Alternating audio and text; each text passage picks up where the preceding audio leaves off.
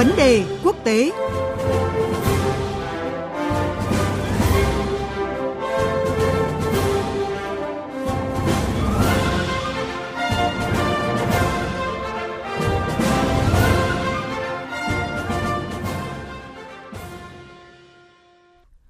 Thưa quý vị và các bạn, Ủy viên Quốc vụ Ngoại trưởng Trung Quốc Vương Nghị dự kiến sẽ có chuyến thăm Ấn Độ trong ngày hôm nay và ngày mai. Đây là chuyến thăm đầu tiên của một quan chức cấp cao Trung Quốc trong vòng gần 2 năm qua kể từ khi xảy ra tranh chấp giữa hai nước tại biên giới từ tháng 5 năm 2020, với mục tiêu quan trọng là tái khởi động lại các hoạt động đối ngoại trực tiếp giữa hai bên. Giới phân tích cho rằng là chuyến thăm của ông Vương Nghị được thúc đẩy bởi những thay đổi địa chính trị quan trọng tại khu vực trong thời gian gần đây, trong đó có sự kiện Ukraine cũng như là một nhân tố tác động tới tình hình an ninh khu vực. Tuy nhiên trong bối cảnh mà giữa Trung Quốc và Ấn Độ vẫn còn nhiều bất đồng, đặc biệt là tranh chấp tại khu vực biên giới, thì liệu chuyến thăm có mang lại tín hiệu nào trong việc cải thiện quan hệ song phương hay không? Vấn đề này sẽ được biên tập viên Thúy Ngọc phân tích qua trao đổi sau đây với phóng viên Phan Tùng, thường trú Đài tiếng nói Việt Nam tại Ấn Độ. Xin chào anh Phan Tùng ạ. Vâng, xin chào biên tập viên Thúy Ngọc, xin chào quý vị thính giả. Thưa anh, mặc dù thông tin về chuyến thăm Ấn Độ của Ngoại trưởng Vương Nghị đã xuất hiện từ sớm, thế nhưng mà hai bên lại tỏ ra khá là thận trọng khi à, xác nhận chính thức về thời điểm của chuyến thăm này. Vậy thì anh lý giải như thế nào về cái sự thận trọng này ạ? Và vâng, Ngoại trưởng Trung Quốc Vương Nghị sẽ tới New Delhi, Ấn Độ vào tối nay 24 tháng 3 sau khi kết thúc các hoạt động ngoại giao tại thủ đô Islamabad của Pakistan.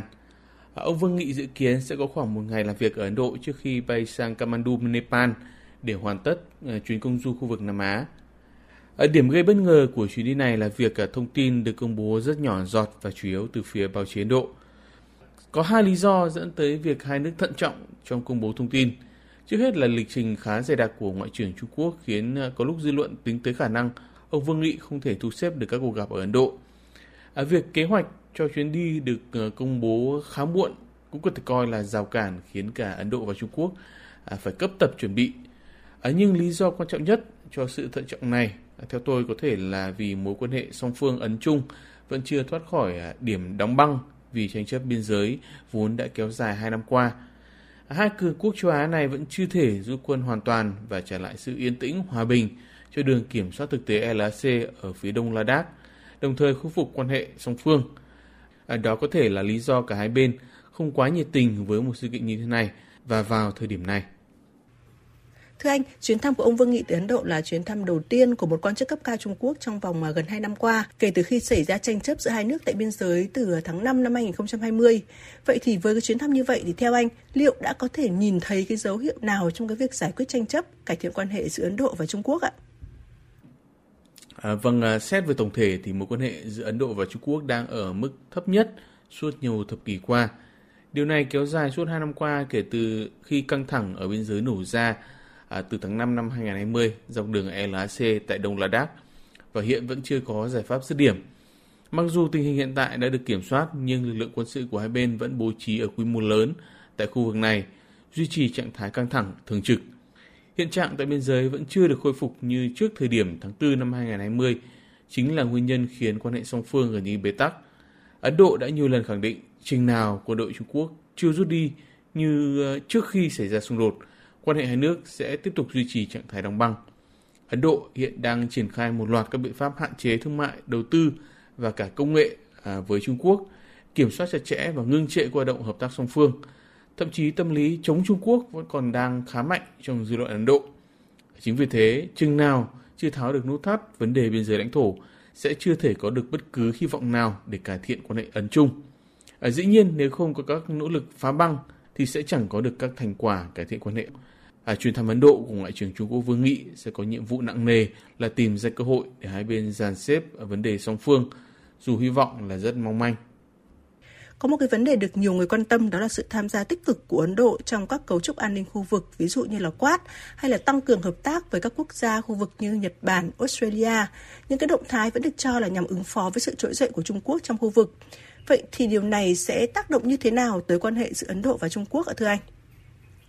À, thưa chị, à, việc Ấn Độ tham gia vào nhóm đối thoại an ninh bốn bên gọi tắt là Quad cùng Mỹ, Australia và Nhật Bản là một bước đột phá lớn cho thấy tham vọng của nước này.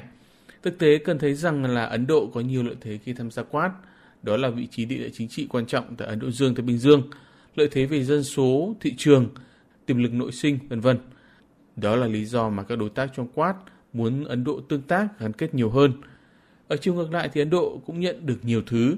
Trước tiên là khả năng phối hợp duy trì an ninh chung ở một mức độ nào đó trong Quad. Tiếp đến là việc tham gia nhóm bốn nước đồng chướng này, Ấn Độ tận dụng được nguồn vốn, công nghệ, thị trường từ bên ngoài để nâng tầm chính nền kinh tế lên, đưa Ấn Độ tham gia vào vị trí cao hơn trong chuỗi sản xuất toàn cầu. Ở đây cũng là cách để Ấn Độ giảm sự phụ thuộc về kinh tế, thương mại và Trung Quốc. Đó mới chính là cái đường lớn nhất. Dĩ nhiên, việc Ấn Độ tham gia vào Quad cùng các hoạt động tương tác về an ninh quốc phòng cũng có thể coi là cách phản ứng trước các nguy cơ an ninh từ Trung Quốc đang dần hình thành. À, tuy nhiên, đây vẫn chưa phải là vấn đề lớn nhất với quan hệ Ấn Trung. Cần nhắc lại là Ấn Độ và Trung Quốc hiện đang là thành viên của nhóm các nền kinh tế mới nổi gọi tắt là BRICS và đây có thể là điểm chung để hai nước tìm ra cơ hội hợp tác. Các nhà quan sát cho rằng trong năm là chủ tịch luân phiên của BRICS, Trung Quốc có thể sẽ đề nghị Ấn Độ cùng đóng góp vai trò nào đó giúp Nga và Ukraine à, sớm chấm dứt cuộc xung đột hiện tại. Thực tế từ quan điểm và lợi ích của Ấn Độ và Trung Quốc trong vấn đề Ukraine có nhiều điểm chung.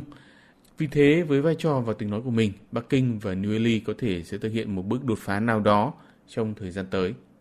Cảm ơn anh Phan Tùng về những phân tích vừa rồi.